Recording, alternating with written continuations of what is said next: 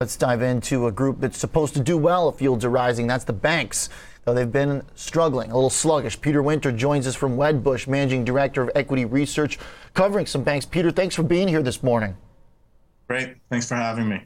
So, this is a group we're counting on in this inflationary environment to uh, help carry the stock market, but it's uh, been a little lackluster these last couple months. What's going on? So I think that there's concerns about the, the strength of the economy, uh, and you've got inflation uh, really heating up. So there's a lot of, you, you can see a lot of expense uh, growth, um, but some uncertainty on the strength of, of the economy. Uh, clearly, the banks are very well positioned for a rising rate environment.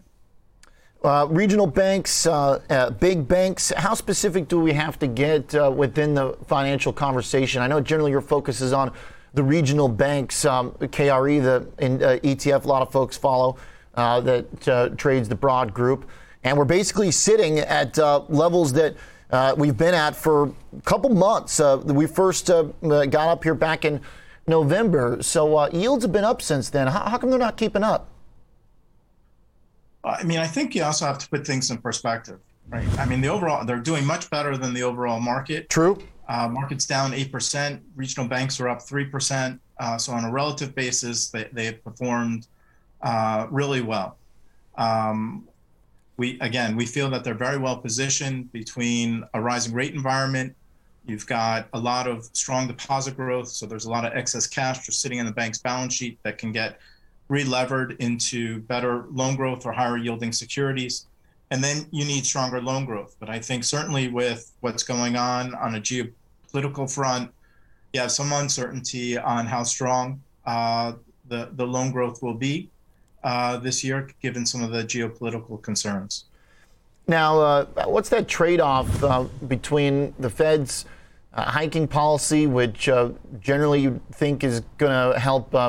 Get uh, yields higher, but so far it's been kind of mixed. Uh, yield curve's been flattening.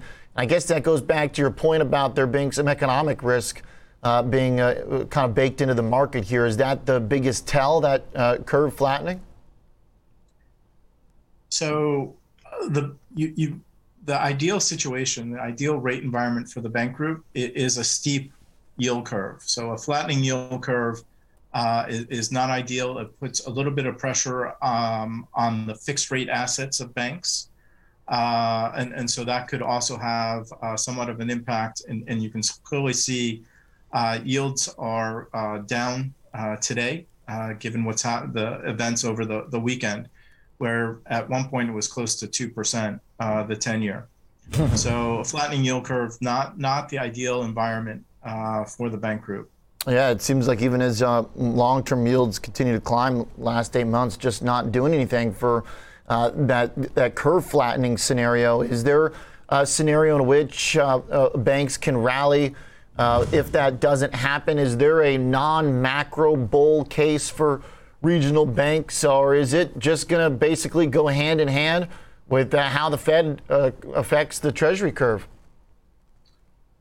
You know, unfortunately, the bank group is uh, there. There's a direct correlation to the shape of the yield curve to the 10-year Treasury, and the group being very cyclical is very uh, levered to how the overall economy and the shape of the curve uh, performs. So they are macro events that certainly impact the, the, the bank group.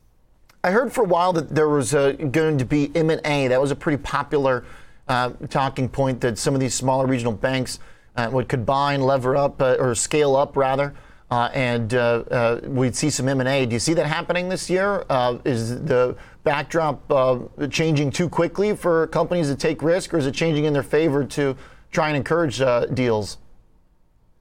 So M- M&A is alive and well. We had TD this morning announce that they're buying First Horizon uh, paying a 37% premium, all cash deal. It's about 13, 14 billion dollars.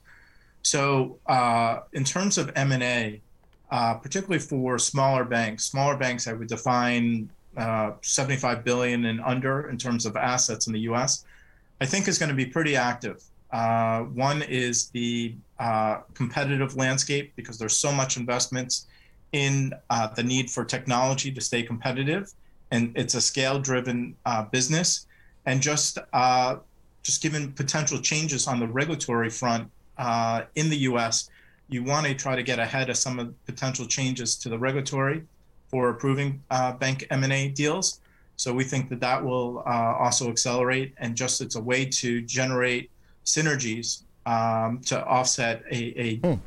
a tougher macro environment as well. So we think M&A is going to be very active, particularly for the smaller smaller size deals. Hey, Peter, uh, are there uh, stocks that stand out as uh, the obvious uh, best uh, leaders in this group? Or uh, if one is trying to buy banks as an inflation hedge or as a market, uh, as the market rotates, should they just buy a, a big group, uh, a fund? That's a tough way to play it, uh, just for strictly for M and A. Um, we we think uh, one bank that we think is a potential acquisition candidate is Bank United (BKU). They are headquartered in Florida. They they traded only 1.2 times tangible book uh, versus the group trading at 1.9. So somebody could come in, uh, pay a nice premium, um, still uh, and get into the attractive Florida market and still make a, a deal accretive. Okay, like it. Uh, stock pick to close out. Appreciate it, Peter. Thanks for joining us this morning. Thanks for having me. Okay, financials doing better than the rest of the market. Still beating the heck out of the broad market on the year, uh, but uh, hanging out just near the 52 week highs still. Thanks to Peter Winter joining us from Wedbush.